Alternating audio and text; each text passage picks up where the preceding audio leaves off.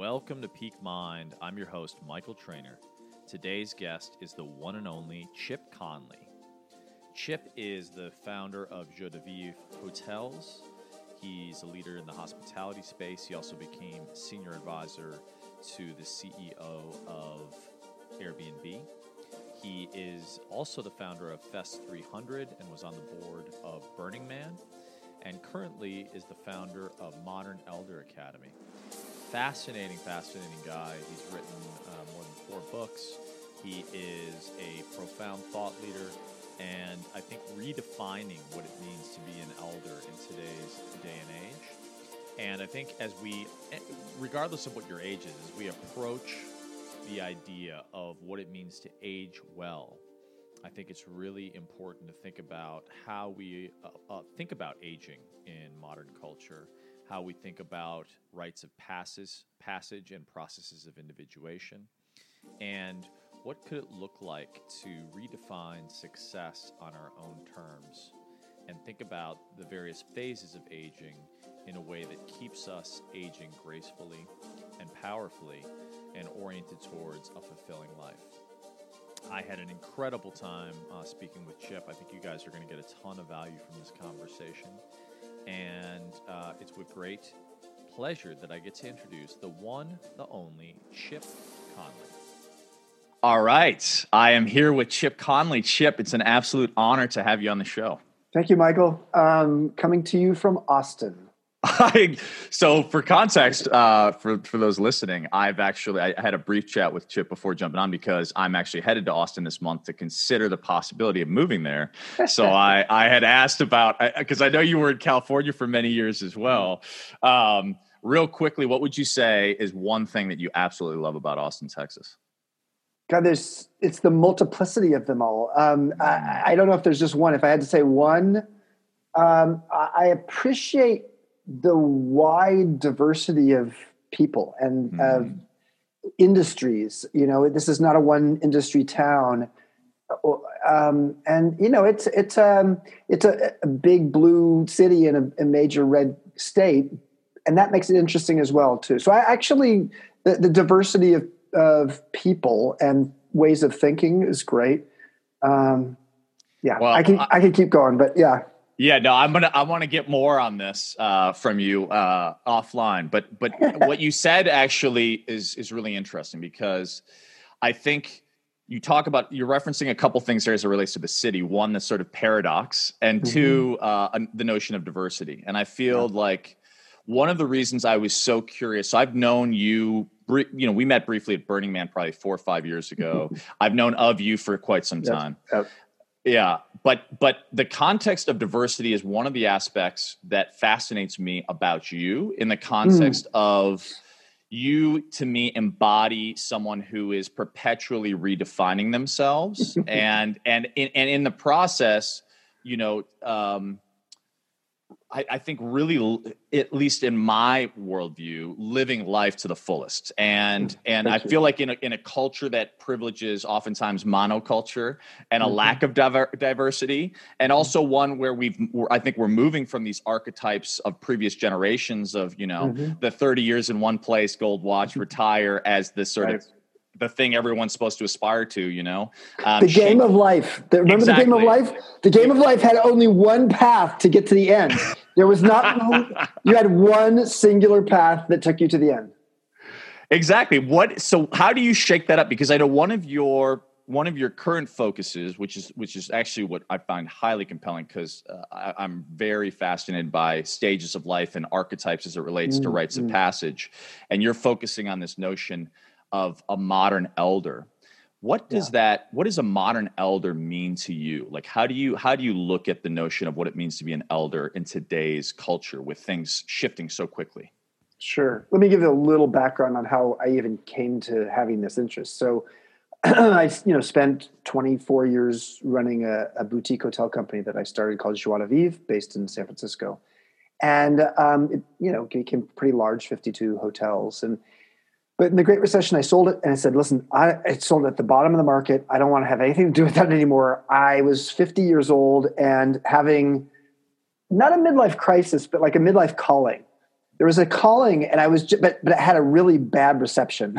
I was trying to hear the calling. I wasn't sure what it was, but and then I watched the movie The Intern at some point around this time. It might have been a little, a couple years later, actually. And I watched Robert De Niro say in the movie, um, "Musicians don't retire; they quit when there's no more music left inside of them." Mm. And I knew I had music inside of me. I just didn't know who to share it with, and I didn't really know that that is in some ways what a an, a modern elder or an elder does. Um, so I was tapped on the shoulder, figuratively speaking, by the three founders of Airbnb about eight years ago when they were a small tech startup in San Francisco. And they said, Hey, you, you know, we want you to come in and, and be Brian, the CEO, co founder and CEO's in house mentor, but also the head of global hospitality and strategy, et cetera, et cetera, et cetera. Do a bunch of other things too. And so I joined, but I had no clue when I was joining that I was going to be twice the age of the average employee.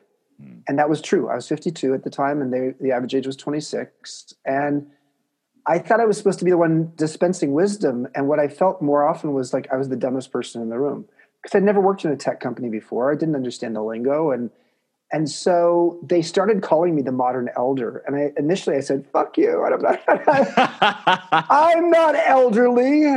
But there's a big difference between elderly and elder. So elderly is the maybe the last five or 10 years of your life it's usually an era of your life where you're becoming more and more dependent on others, just like a child is. Um, so it's like the classic sort of um, virtuous circle. Um, but being an elder is a relative term. You could be 40 and an elder if you're surrounded by 25 year olds. In my case, I was 52, surrounded by 26 year olds. I was the elder. But I was a modern elder, according to them, because I was as curious as I was wise. And so the curiosity opened up possibility and the wisdom distilled down what was essential. And that combination of having that yin yang, curiosity and wisdom, and the perfect alchemy, know, knowing when to up the dosage of one versus the other, was what I came to realize was my the magic I could offer for the four years I was full time there, and then for um, three and a half, almost four years as an advisor to them. And so, a modern elder, to my mind, is different than the traditional elder. The traditional elder of the past was was dispensing wisdom um, was often because in many ways we lived in back then uh, you, if you're an indigenous culture particularly it was a it was a farming agriculture or a hunting and gathering culture. And you learn the kinds of things you learned i mean if you had farm if you had land wisdom and you were a gentleman farmer at 75 or 80 telling your grandkids you know about the farmer's almanac and you know what you can smell in terms of the weather coming three days from now you know these are things you don't learn at age 15 or you don't know at age 15 but then we moved into the industrial era and then into the tech era and of course elders sort of fell out of favor and um, and we shunted them off to you know age apartheid retirement homes and um, and there's a lot of people still trying to be that kind of elder who's revered from the past and just dispensing the wisdom. And that's what we call okay boomer. because that kind of elder isn't isn't open to understanding the context for how to share their wisdom, nor are they often imagining they could learn as much from that younger person as they could as you could from them.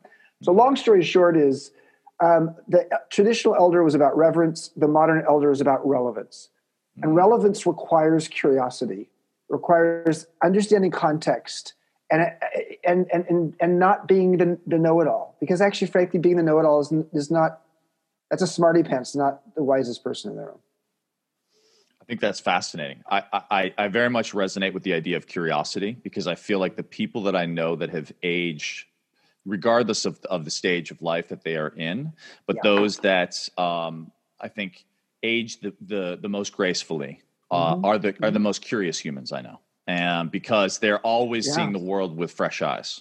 You know, there's a woman, there's an executive recruiter who said to me uh, about a year and a half ago when my book "Wisdom at Work: The Making of a Modern Elder" came out. She said, "You're going to get a lot of questions from people who are in their 50s saying, how do I get a job in a in a very ageist world?" And she said that, that here's the advice you need to give to them.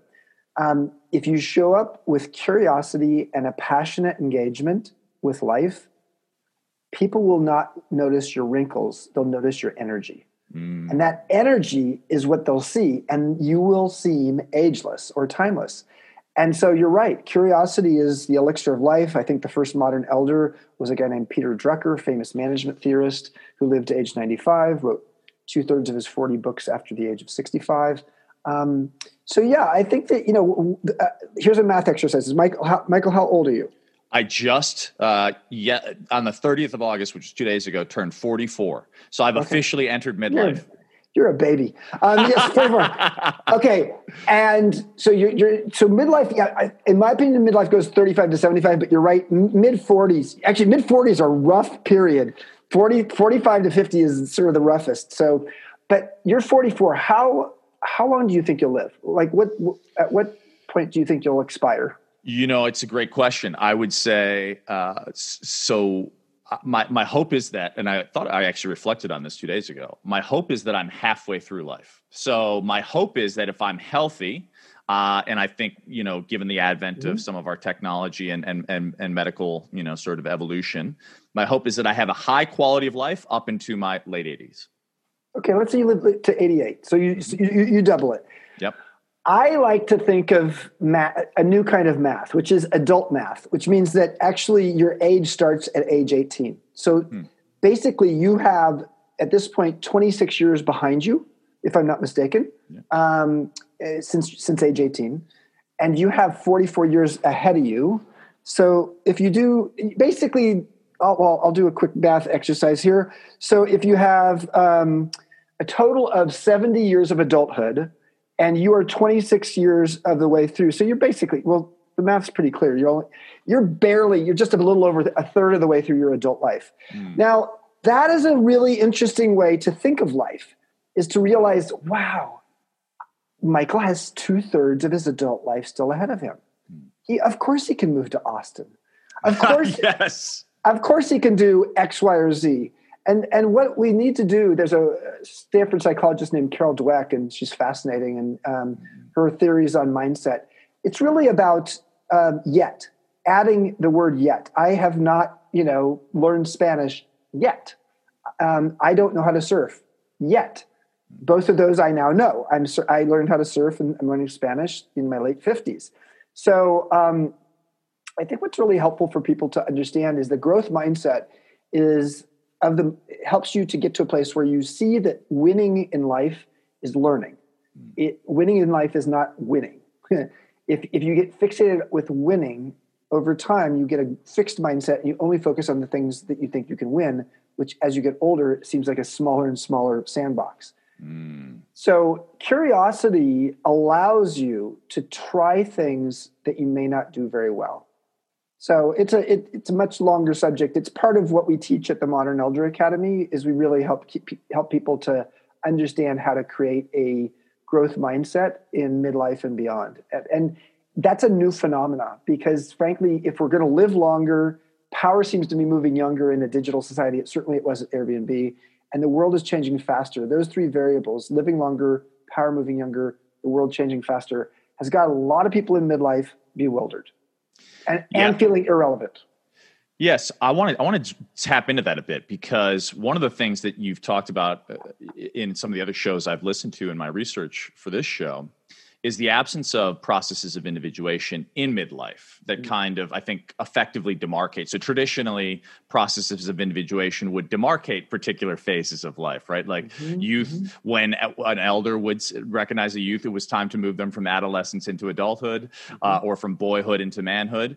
Um, mm-hmm. oftentimes, there would be a rigorous and sometimes arduous uh, challenge that yeah. would uh, be uh, shepherd that youth through into adulthood. And you know, we we talk at times about the midlife crisis, um, which is often uh, a, a, crisis uh, of, of spirit that happens around this phase of life. And in part, I think some of these crises that we're facing, both individually, and I, I believe that the individual is a, a, microcosm of the macrocosm we're seeing out in the world, um, we're seeing people not really know how to effectively adapt to our rapidly changing world. So, how do you look at this notion of because i know this is something you're mm-hmm. consciously mm. sort of creating how do you yep. look at the processes of individuation in midlife and how we can more effectively navigate what is a seemingly very you know terence mckenna says that actually the world has changed more since 1992 than it did in the previous thousand years in yeah. other words we're we're moving kind of that in that in a, in a new reification of time that is exponential so yeah. given that kind of context which you shared a bit about which is largely youth driven as it relates to technology for sure mm-hmm. how does one uh, as they approach middle age or maybe some of the folks that are listening that are in middle age think about um, effective rites of passage or ways to navigate effectively um, through that phase of life? Yeah. So Arnold van Gennep is well known as the uh, the guy who created rites of passage. Um, mm. create, created in terms of coining it.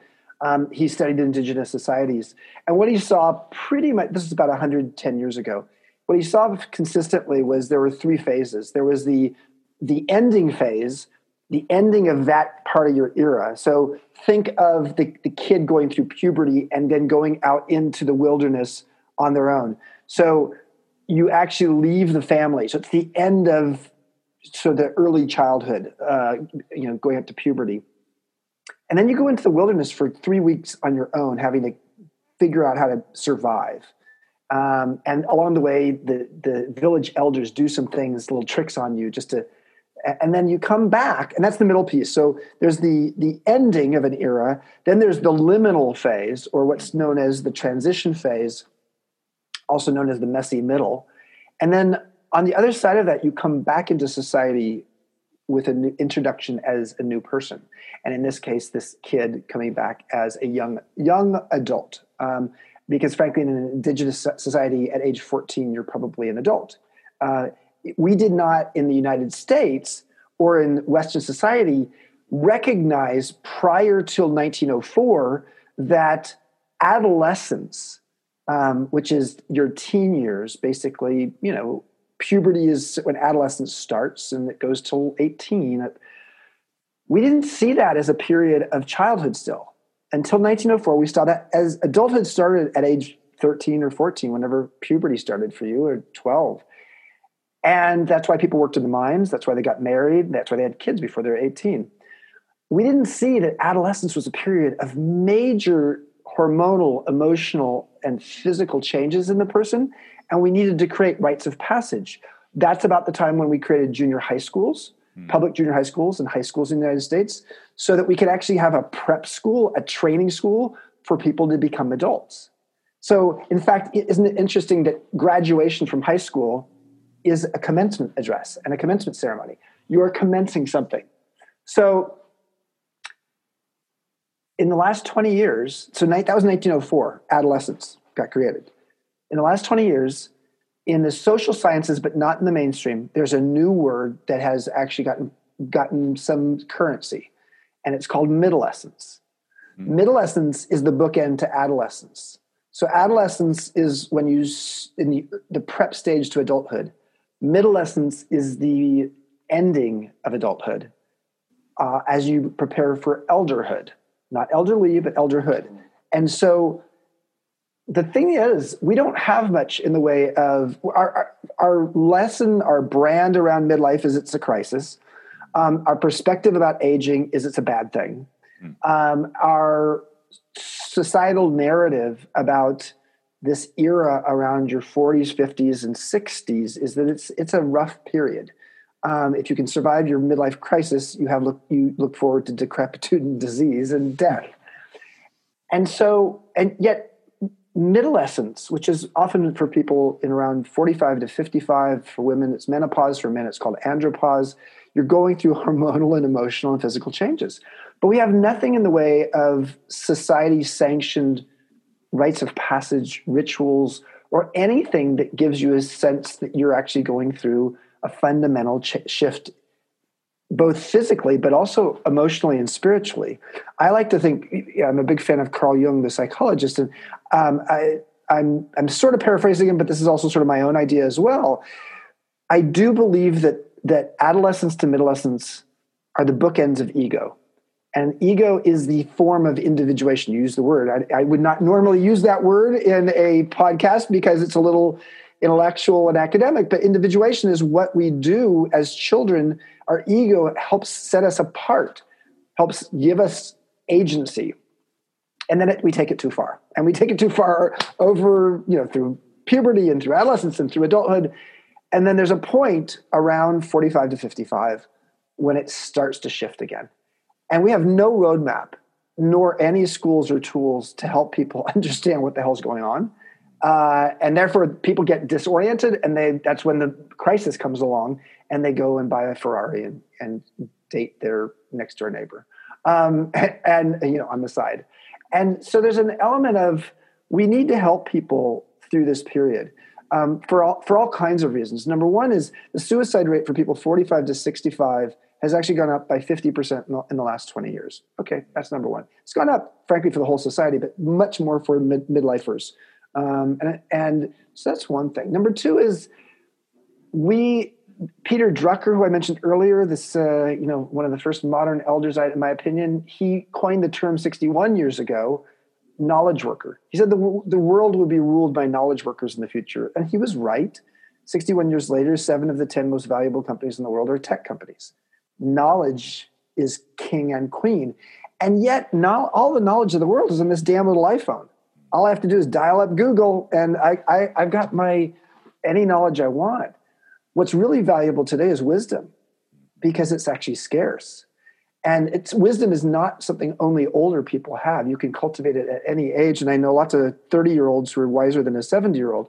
But what I think we're realizing as we move into the era of artificial intelligence is that there are a collection of human qualities that we can embody that artificial intelligence probably in the next 10 years will not. Maybe beyond there it will, but for the next 10 or 15 years, intuition, um, consci- having a conscience, um, ethics, uh, pattern recognition when it comes to human human emotions, um, creativity.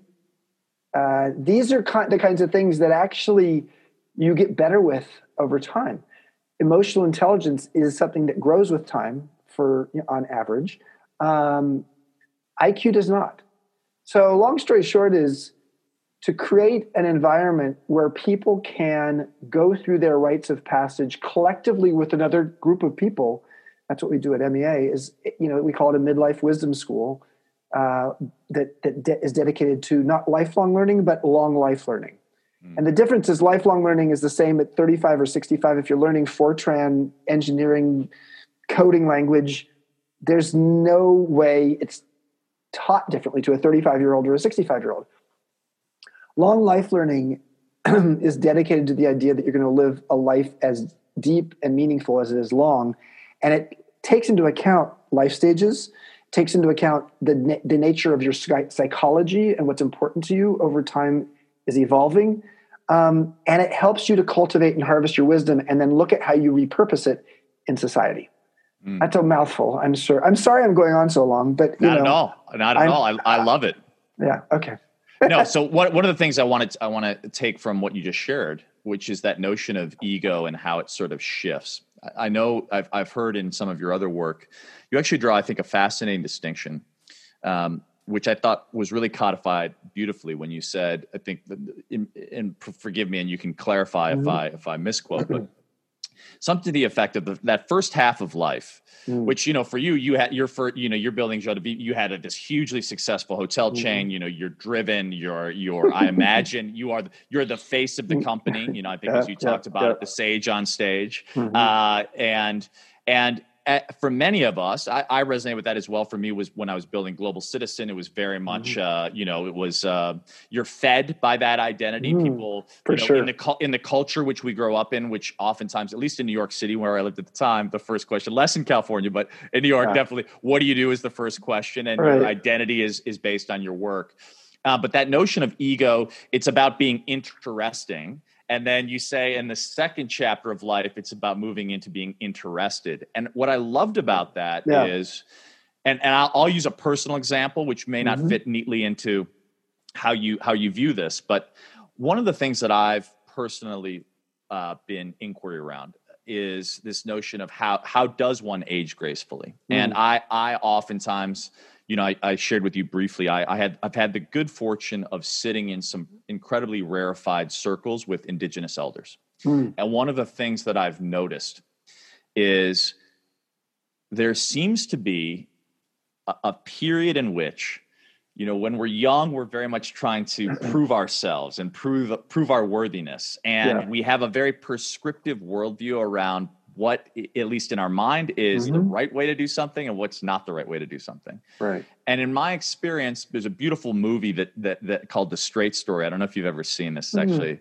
it's a, it's a, it's a true story of a man who is diagnosed with cancer and he goes on it he takes a tractor a thousand miles because it's the only vehicle he has to go see his brother from iowa to wisconsin i've heard about this movie yeah you gotta watch it, it chip it's a documentary correct it's, a, it's not a documentary oh, it's actually okay. a narrative film but based oh. on a oh. true story okay got it and what i loved both in the indigenous circles i sit in and what yeah. i loved about this film was that in an effectively individuated an elder, in my experience, they often lead by sharing stories. Mm-hmm. And and to your point around that EQ, that evolution of emotional intelligence, it isn't the intellectual like you need to do this, this, this, and this analytical. It's the right. I'm listening to you.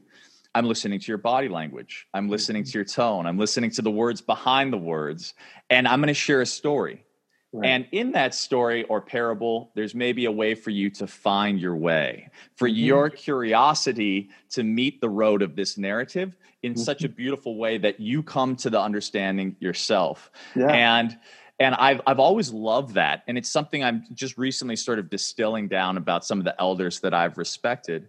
But I love this notion of leading with story and sort of curiosity. And I love how you shared earlier that you're learning Spanish, and you know, for me at least, that notion of being interested in life and that notion of of wisdom being in some ways the the sharing from a place of listening as mm-hmm. opposed to the proving from a place of of yeah. ego is yeah. one of the things that I'm I'm playing with as a distillation. But I but I'd love I'd love your thoughts of what are some some of the characteristics of an effectively individuated uh, elder as as you mm-hmm. think about mm-hmm. like how one can move in their identity because i think a lot mm-hmm. of this is a crisis of identity trying to apply the the, the mm-hmm. clothes of youth into yeah. the the aspect of elderhood that just doesn't fit any longer. As as Carl Jung said, you can't live the afternoon of your life based upon the rules of the morning, uh, yeah. because by the afternoon they will be a lie. Uh, it, it's um, there's a lot there's a lot to unpack here. Number one is I think the first half of your life is about accumulating, and the second half of your life is about editing. Mm. And I, I think if you if you have that point of view, it helps to understand what's going on here um, think about it. You know, you accumulate knowledge and you accumulate friends and you accumulate um, identities and responsibilities and jobs and people you date and then maybe children. And by the time you get to 44, you often are under siege with how much baggage you're carrying the mindsets, the identities, the responsibilities and this is why, in the U curve of happiness, which is very well documented in social science, it's a little uh, debated, but generally it's considered pretty accurate. 45 to 50 is the roughest era on average for people because it's the period of time. And actually, interestingly, just an aside, each decade after that, you get happier. You're hmm. happier in your 80s than your 70s for women men's men's men and women 70s versus 60s 60s versus 50s and 50s versus 40s 40 about 47 is the low point. So look what you have to look forward to. Um, yeah i'm going to ask for the antidote to that yeah. after this yes. You know uh, your mileage may vary. Um, so i think the thing that's interesting here is what goes on at that moment of people's lives. And again it varies for a variety of different ways. And it's going to vary a lot more for millennials because of the fact that they are they're not living the three stage life. You learn then you earn then you retire. Um, but the reason it's interesting is because what happens around midlife is you need to do the great midlife edit. You've accumulated and if you're run, running the midlife marathon which i think is 35 to 75 that's a lot that's 40 years to be carrying a lot of baggage. So there's a point at which you actually have to say this no longer serves me I need to let go of this. um, whether it's your ego, whether it is a, a friend from college that just has a completely different worldview and is just sort of an asshole, and you just don't want to actually be in their life anymore. Hmm. Um, whether it is a way of being and habits that you grew up with that aren't serving you anymore, whether it's the voice in your head of your mother, all of these things are the things that need to be that need to be purged. And the process of purging that is not something that yes, you have therapy. Yes, you can go to personal growth workshop at Esalen. And I was on the board of Esalen for eight years and I've taught a lot of workshops there. So these are all good things. Um, but generally speaking, it's a you know it's a DIY. You know, do it yourself exercise. If you're if you're lucky, you have friends who support you. If you're lucky and you have money, you might have a coach. Hmm. Um, but generally speaking, especially if you're a man, you don't have the society crucible, the social crucible of uh, being vulnerable and letting other guys who are good friends of yours help you with what you're going through. And and this is why you know the suicide rate for men is so substantially higher than for women. Um, so, having said all that, what does that mean? So, it means that you go into the second half of your life a little bit freer, a little bit emptier. Uh, and this is one of the things I had to learn the hard way at Airbnb. I, there were four stages to me becoming a modern elder. I had to evolve, which means edit. I had to let go of a bunch of stuff. Hmm. Um, I was no longer CEO. So I was like, okay, right size that ego. um, no longer the sage on the stage, now the guide on the side, a few other things. And once I sort of had actually edited down some things, then I had space to learn. And I think a modern elder is all about learning. And that's where the curiosity comes in. So evolve, learn. Those are the two of the of the four that are the hardest ones. And then collaborate, which in any kind of environment, a collaboration environment, if you're an elder, can be really positive because not only are you emotionally intelligent and probably pretty intuitive about other people in terms of their, where they are in their life, um, you may not be seen as competition at, at Airbnb. No one thought I was going after their job, other than Brian in the early days as the CEO. I was like, "Who's?" You know, he wanted he wanted me to come in, but he's like, "Oh, you know, let's, let's keep you in the background." Um, mm-hmm. But but he is actually confident enough, so he was he was fine having me there. And so collaboration is a really important skill in you know because you know life is a team sport.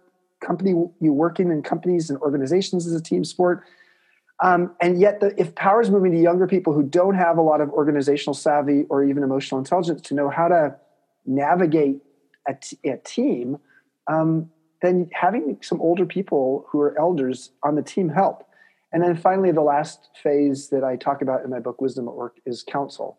Hmm. Um, and that's the one-on-one, you know, sort of mentor-mentee experience, which to me is the problem for a lot of boomers or, or you know, older people is instead of going steps one, two, and three first, and then you do the counsel, they go straight to number four. They go straight to counsel and say, well, let me tell you how the world works. And then they tell you a 20 minute story about their life.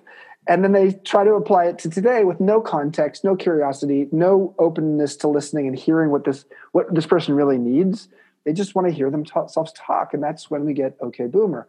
And so I think that, you know, we have five generations in the workplace for the first time. Uh, and that gives us an opportunity to create an intergenerational potluck like we've never seen before. Beautifully said. To that to that point around intergenerational potluck, one of the things that that I'm curious to get your perspective on is I feel like as people, uh, one of the aspects of the aging process if people don't have a growth oriented, you mentioned Dweck earlier, mindset as it relates to relationships, right? Like mm-hmm. Harvard, which is now some people say is is flawed because it was a study of all men, but Harvard, you know, greatest long longitudinal yep. study of its kind, yep. show that the greatest corollary to long term health and happiness is quality of long term relationships. Yep. Um, and, but the notion of relating, the, the, the notion of even societal structures. I mean, right now we're recording amidst the Corona pandemic. A lot of people moving from large city. You know, there's a lot of migration, a lot of shifting jobs. Like the, there's a lot of um, uh, there's a lot less quote unquote stability, I would say, in this yeah. in this current generation. And I think there's a beauty to that in terms of the opportunities for if you do have that growth oriented mindset for new opportunities new relationships et cetera if you have a growth oriented mindset but i've seen with with some of I've, I've seen an interesting group of folks not to make it uh, you know like not to make it binary but there are some i think who who are attached to friendships from youth and loyalty mm-hmm. even if they don't serve and I think others who see relationships with a growth oriented mindset. And it's in, not to make this hugely cultural, and I think there's many aspects around America that I don't love in terms of its current uh, embodiment. But one thing I've always found that I love about this country when I travel to others is there's in other places there's less of an orientation around getting to know new people uh, and an excitement around that. Yeah. And for me, my great passion is community, and my great passion is meeting wonderful, incredible people. And I hope to do that, God willing, throughout life. Um, but how do you think about community? Because one of the things that mm-hmm. was so powerful for me and so actually formative is when I w- did go to Sri Lanka. I was I was 19 at the time. Was traditionally there was no word for privacy and there's no word for possession. Mm-hmm. So literally you existed in a relationship to your community. And if I fell out of balance or if you chip fell out of balance, it was the role of the whole community to bring you back into balance because we were you. And I think existentially that's in some ways what corona is teaching us, right? The mm-hmm. fallacy of individual liberty is just that. We are inherently interdependent. And I think many people, like you said earlier, get checked into the nursing home. We don't really have a solution for w- what to effectively do in an individual centered society with people as they quote unquote age out. So, how can we? Or what do you, how do you think mm-hmm. about, I suppose, community in the process of aging and creating more and more nourishing relationships mm-hmm. in different phases of life? So Phil Pizzo um, used to run the medical center medical center at Stanford, and then he uh, a few years ago created the Distinguished Careers Institute at mm-hmm. Stanford, mm-hmm. which is a program where people, often in their fifties, mostly in their fifties, sometimes sixties, sometimes forties, but fifties is the center of it, maybe fifty late fifties. People come after having had a successful career, but they want to figure out what to do next. Mm-hmm. So it's sort of like MEA, although we're you know we're much larger and we're a one week program. This is a year long program that's sort of like you know the mercedes benz much more expensive etc so phil basically based upon his research showed that the three things that people really need later in life um, are purpose wellness and community and in many ways, it has to do with retirement. If you think about it, uh, a lot of people think, okay, retirement, yeah, is great because I'm going to live longer as a result. No, actually, you lose two years when you retire. That studies have shown your morbidity rate actually accelerates. You're, you're going to die faster when you quit work. Why is that? Number one is you lose purpose. Number two is you lose the discipline, discipline and structure that helped you do things, including your, your personal wellness. And there's, number three, you lose community because that's the collection of people that you have. So, purpose, wellness, community. So, what I find interesting in the United States is the way we define wellness is personal wellness. We do not speak of social wellness. Social wellness to me is wellness and community, you know, the intersection, the Venn diagram of wellness and community. The word illness starts with an I, the word wellness starts with a we, interestingly. And I think that one of the things we have to start getting savvier about as humans and, and in the United States um, is how does community support us in our, in our personal and social wellness? Personal wellness is when we think of that, we tend to think of, okay, I go to the gym, um, I meditate, I go to yoga, personal well it's how i eat um, we don't really think of it in the context of the opposite of loneliness it's how engaged i feel with my friends or how engaged i feel in my community in giving back to my community being generative uh, as Erik Erikson, the developmental psychologist, talked about. Uh, you know, he says that's the the number one thing, the number one dilemma in the the mid to later adulthood is generativity versus stagnation. So, generativity is how do you generate, especially to other generations and people beyond yourself. So, so I think the idea of community is a really fascinating one. Um, I've had, whether it's being on the board of Burning Man, on the board of Esalen, being at, at, at, at Airbnb, starting a festival website called Fest 300, focused on community festivals, um, or more recently, MEA, um, we are now creating something called MEA Regenerative Communities. And the whole point, and, and we haven't talked about it publicly, there's no website for it yet, but let me just tell you what it's like. Please. So, so instead of having a golf course as the magnet for a community, which is how we've sort of thought of communities often for people 45 and up, is there's a golf course, then there's a bunch of ranch style homes around the golf course, there's a clubhouse, and then there's a lot of drinking. and a lot of loneliness um, and occasionally key parties when you know you want to get rid of your spouse and for the night but we won't go there. Um, so long story short is it's a really dislocated uh, kind of experience. So based upon our now two and a half years experience at mea we said like God, we've had 750 uh, alums from 24 countries. Stunningly active and engaged alum community around the world. What if we were actually to, were to create these communities where there, the the center, the the nucleus was not a golf course; it was a midlife wisdom school. In our case, calling it the Modern Elder Academy. Around that would be um, a, a set of homes that people could live in as their primary home or secondary home, and regenerative agriculture so, regenerative agriculture is a form of agriculture that actually is very focused on giving back to the land and and and actually uh, changing your crops, you know, regularly, so that you know you don't get a mono ag, ag kind of environment, which is not necessarily good for the crops, um, nor good for nutrients for organic farming and for you know what we eat. So imagine a community that's built around a wisdom school and a farm. All, both are meant to regenerate um, but also then in places around the US and the world where th- that community actually connects with the indigenous culture wherever it is.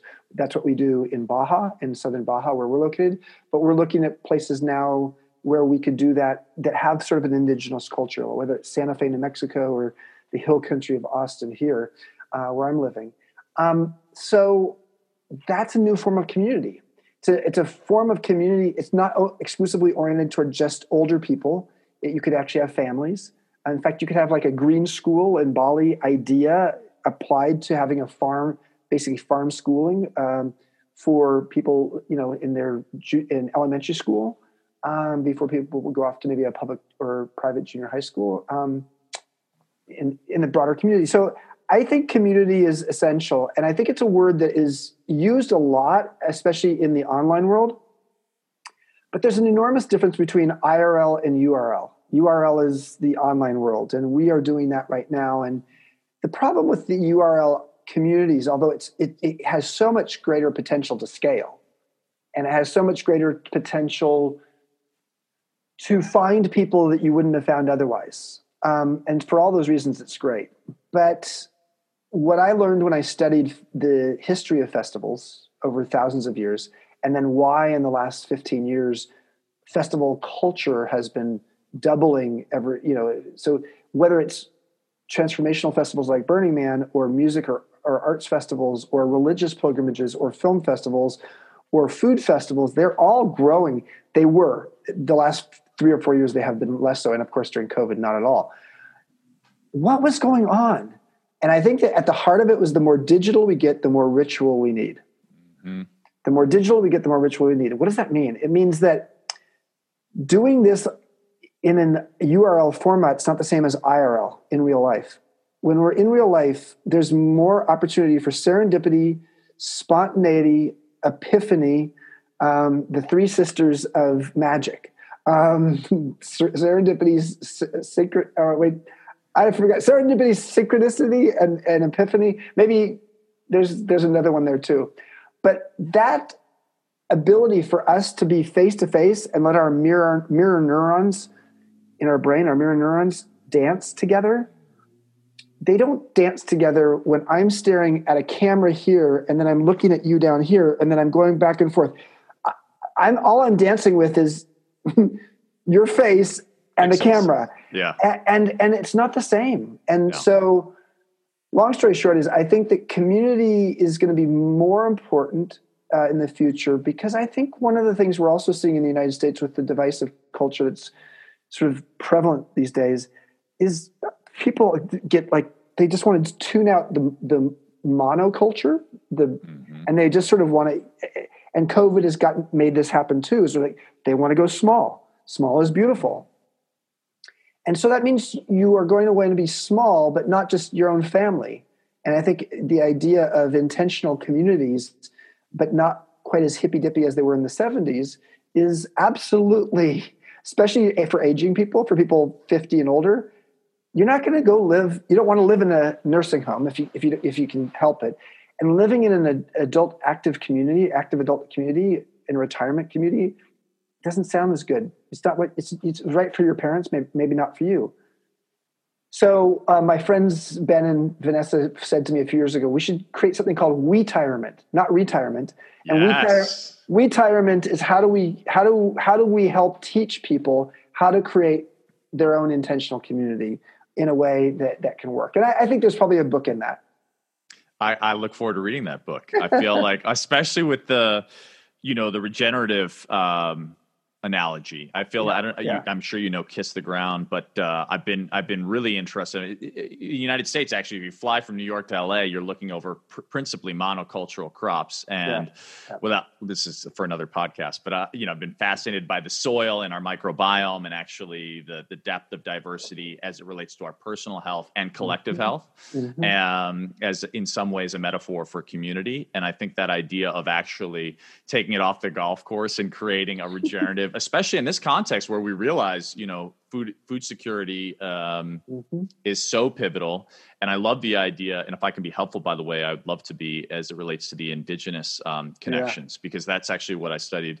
And it's and I, and I actually like to use that as a transition because yeah. although it's a little bit tangential, you did reference it, and it is something I really wanted to just personally I was I wanted to talk about because we had first met in person at Burning Man. I know you had been on the board and I know that for a year, I think you did more than 30 festivals. And when you were you're launching uh, Fest 300, eh, correct yep. me if I if I'm incorrect, 30, but 36 festivals in 20 countries in one year. Yeah, exactly. So uh, that to me is like, all right, now that is curiosity. That is stepping yeah. into a new chapter of life. Mm. What was that? Just you know, t- what what what was that year like for? I mean, obviously that's a huge question, but what were were there learnings? Were there excitements? Because I think, oh. To your point, like I think people also yearn for that ecstasies, right? Traditionally, yeah. it was yeah, ritual, yeah, and and festival I think embodies it now. What was it like for you? Let me show you that. I'm going to show you on my wall just a, a little. First of all, here's a piece of art that I love, but uh, over on this wall, yes, on there on the um, I don't know right or left hand side, there's a whirling dervish and then there's Burning Man. Uh, yes. Uh, from the sky. So let me explain that for a minute. because um, that that right there describes that year. Um, it started in the end of 2012 and it went to this, the fall of 2013. Mm. Um, the Burning Man was toward the end, um, and uh, going to the Whirling Dervish Festival uh, in in Konya, Turkey, was near the start why did I do this? So I was I'd been going to Burning Man for 20 years at that point. I was a founding board member of the Burning Man uh, nonprofit board, and just found it fascinating. Just you know, from a I, I, of course I loved it personally, but I actually was as in my sort of cultural anthropologist sociologist mind, which I, I didn't ever study that, but I just that's how my mind works. I just was really intrigued by it, and um, what I was also curious about from a sort of an entrepreneurial perspective is like, why is it that there's no website that could actually match me to the f- best festivals in the world that fit my personality or fit my interests, etc.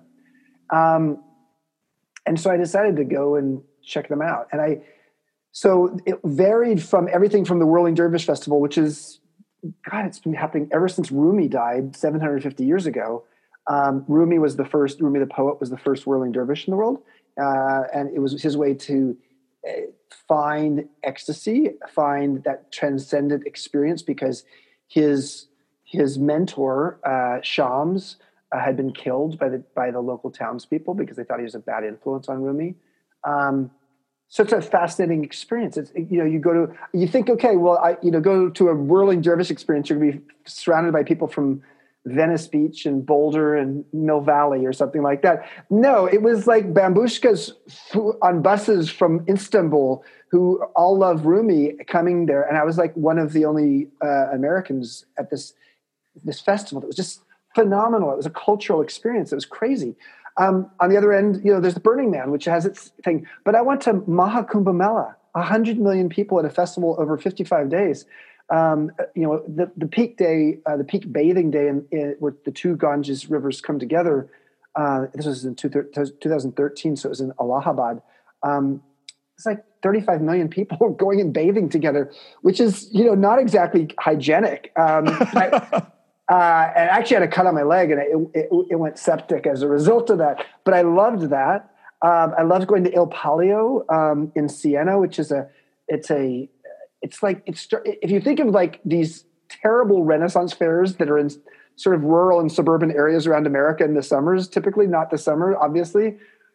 They all started based upon Il Palio, which is hmm. sort of a, it was a Renaissance fair in this piazza, and it was a bareback horseback race of of all the neighborhoods in Siena competing, and it happens twice a summer, and it's just a, like such a cultural experience or the New Orleans, you know, Jazz and Heritage Fest, which is just stunning in its own way. Uh, so I, what I loved about this experience was it helped me to see how important collective effervescence is. So Émile Durkheim is a sociologist who studied religious, yeah, studied religious pilgrimages long ago. Uh, again, there's a lot. You know, Van Gennep, Durkheim, a lot of things I'm talking about all happened around 1910. Um, and Durkheim basically said that what he saw in a religious pilgrimage was the following is that people's sense of ego separation started to dissolve. And what instead came in its place was a sense of um, collective effervescence or communal joy. And so that was that that that phrase collective effervescence was sort of my guiding light I mm. wanted to go around the world and experience collective effervescence in in festival environments. And ultimately, interestingly enough, I took that experience and I, I, I basically went to Airbnb during the second during the second half of basically starting April 2013. So about half of my sojourn doing this was while I was at, working at Airbnb, which was nuts. Wow uh, because I just I had a commitment to myself. I'm going to do this, and I said to Brian, "Listen, you know, you have to like accept that I'm, I'm going to do this."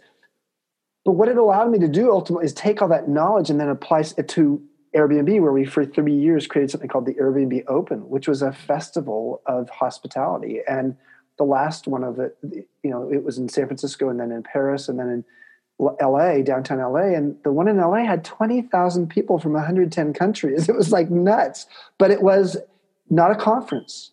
It was a festival and it was collective effervescence. And so I think, it, you know, anybody who wants to throw a good party, uh, learn a thing about that. Also, there's a great book by Priya Parker called The Art of Gathering. It's a, mm. it, it, it's a quite a good book on the subject of, uh, yeah, on the subject of how do you, how can you be a social alchemist to create an environment where collective effervescence can occur? Beautifully said. Uh, if there was one festival aside from Burning Man that probably not a lot of people have on their radar that you think would be amazing to check out, and it doesn't have to be your favorite, but like, is there one? Because you just mentioned a few, and I feel like you've got in that brain probably some epic. I'm always looking for like, what's like an ecstatic experience I've never even thought about. Like, is there a festival that you'd recommend? Well, so for what per, it depends. So there's a point at which i was i was approached to become the festival doctor. It was going to be a reality tv show.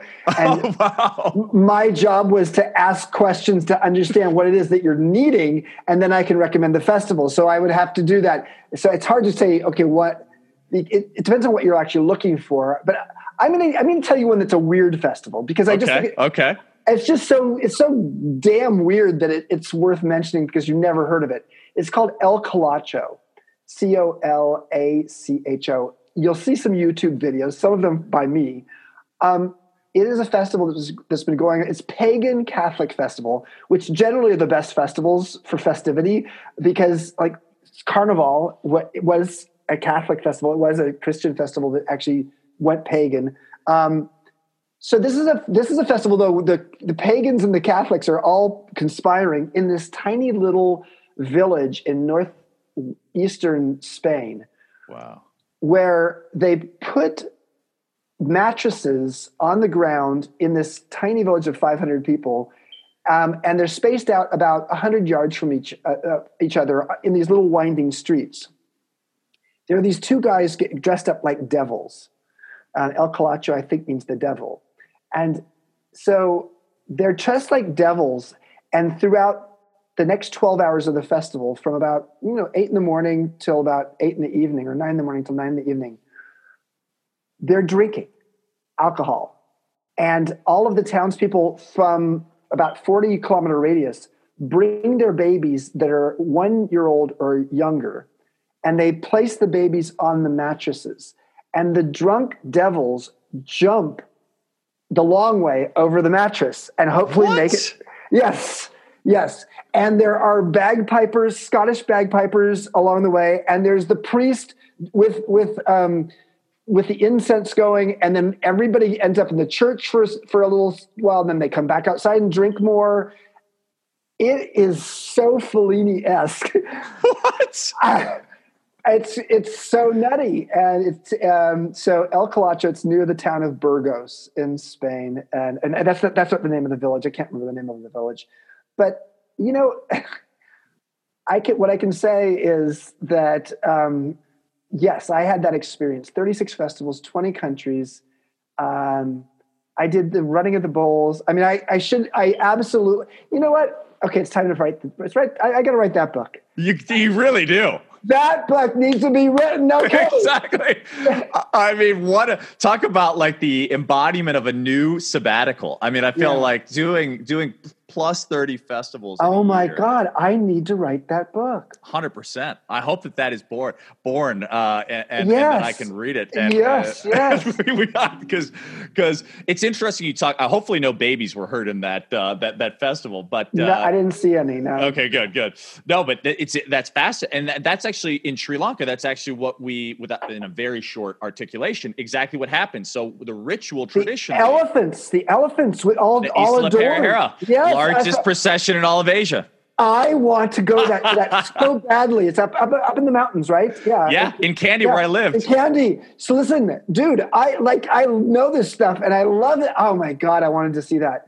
I've will some- connect you, Chip, to the best experience if you go to the Oh, Perahera. okay, okay. Um, anyway, so anyway, for but yes, I love that you did that. Um, okay, so I want to be mindful of your time. I'm Yep. super excited. I can't wait to uh, hopefully have you back on when you write this book about the festivals.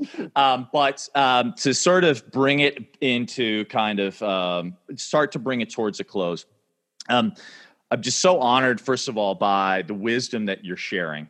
Um, uh, uh, there's a couple ways to frame this. I mean, obviously, we've all heard the question, you know, what advice would you give to your sort of 20 year old self? But uh, given the fact that you brought up kind of a, a key phase in life that I'm actually about to enter into, and I know actually several of our listeners are in that phase.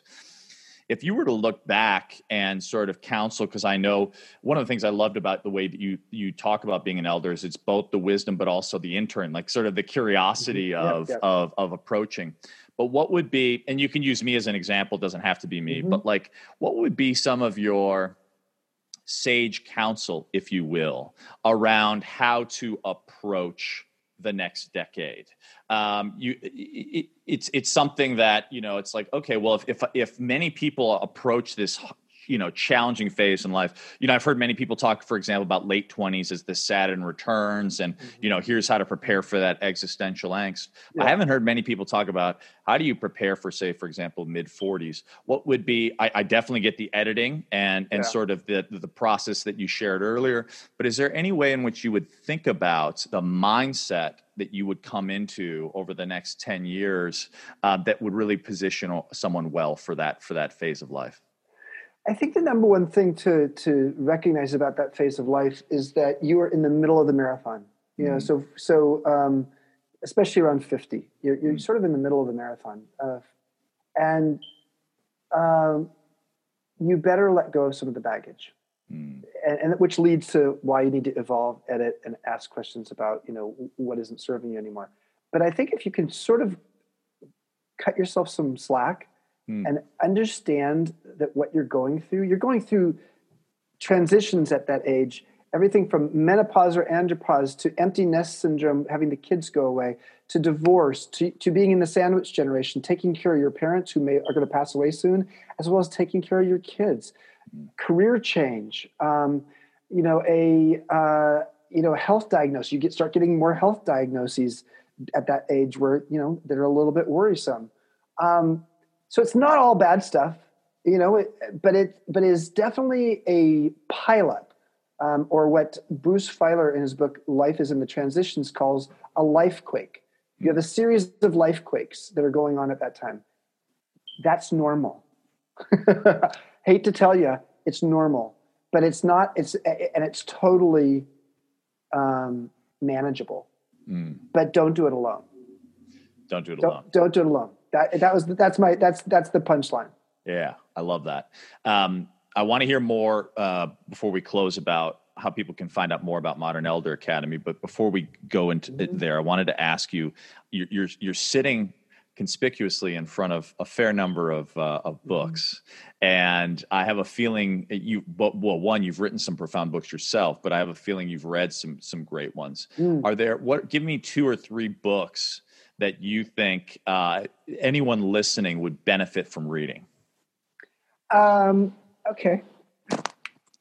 He's, by the way, for those listening, he actually just got up from his desk and is actually literally going to pick them up off of the bookshelf. So I'm uh, gonna I'm going straight to the bookshelf. he's going Um, right to the bookshelf. Uh, here's one: "Practical Wisdom: The Right Way to Do the Right Thing" Mm. by Barry Schwartz, and it's it's really just sort of like practical philosophy.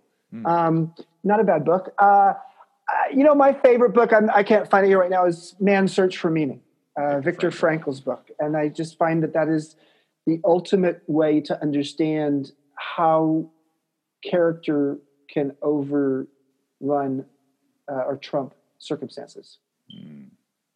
Yeah, I think that's I think that's especially poignant for our time. Uh, Mm-hmm. uh, it's, with a, a variety of folks struggling, it really goes to show you what you can do.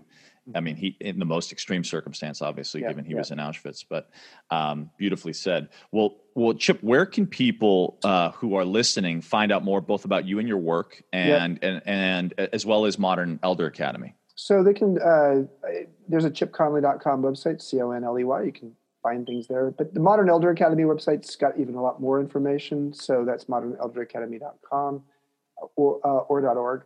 Um, the I, I do a daily uh, blog. Uh, it's called Wisdom Well. It's on the Modern Elder Academy website. Um, so uh, if you find any of this interesting, I, I write about collective effervescence and all, all kinds of stuff um, there. Uh, and uh, and then LinkedIn is probably where I'm most active in terms of I post a lot of articles there, and a lot of my daily um, uh, blogs go there as well.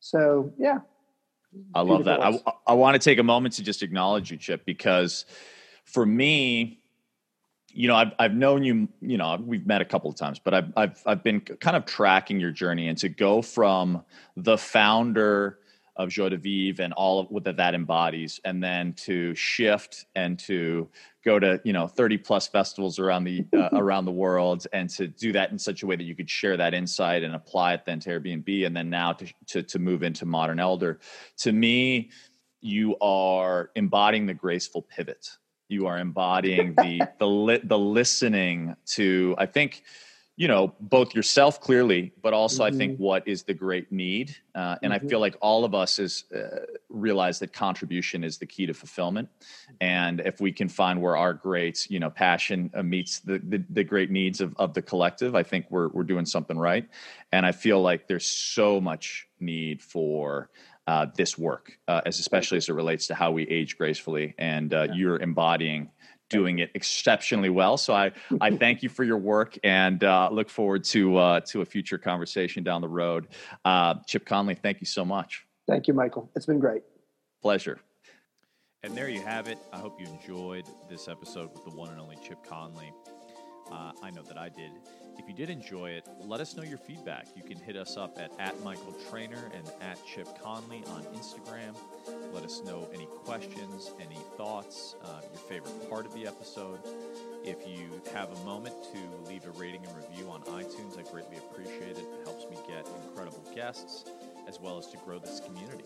I'm so, so grateful for you guys. Uh, please feel free to message me anytime. I reply to all my messages. And I'm so, so grateful for you listening. Please go out there and live your inspired